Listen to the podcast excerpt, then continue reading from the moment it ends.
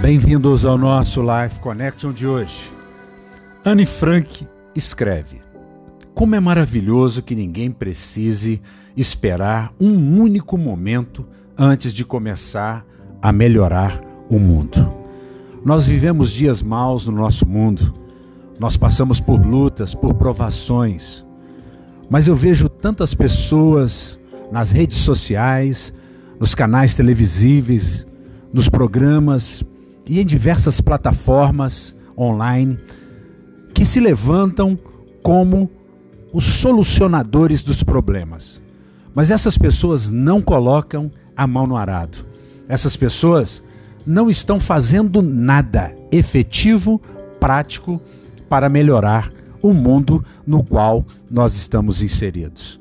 É fácil julgar, é fácil levantar a mão, é fácil irar-se, mas é difícil construir. Para começar a construir, diz a Anne, é só começar. Basta colocar as mãos na massa. Lamentações 3, 22 a 23 nos diz: Graças ao grande amor do Senhor é que não somos consumidos, pois as suas misericórdias são inesgotáveis, renovam-se cada manhã. Grande é a sua fidelidade. Se Deus é assim, se Jesus é assim, se o Espírito Santo é assim, por que nós somos tão diferentes?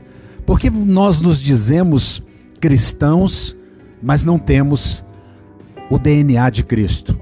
Não temos a pegada de Jesus? Não temos o amor de Jesus, a graça de Jesus, a bondade de Jesus.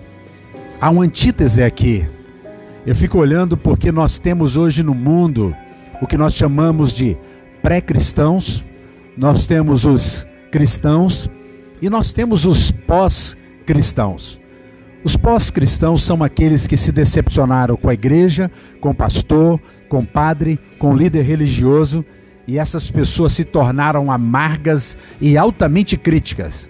E eu não vou tirar a razão dessas pessoas, não.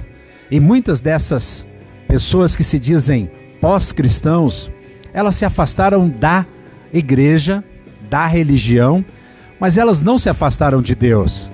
Elas estão machucadas com a igreja, com os líderes arrogantes e muitas vezes prepotentes.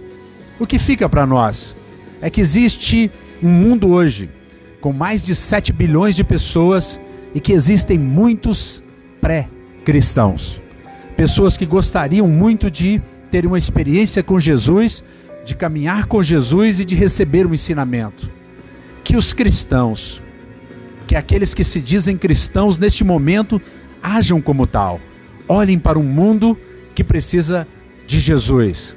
Que nós sejamos capazes de estender as mãos àqueles que se dizem pós-cristãos, amá-los, mostrar a eles um Jesus diferente do Jesus da religião.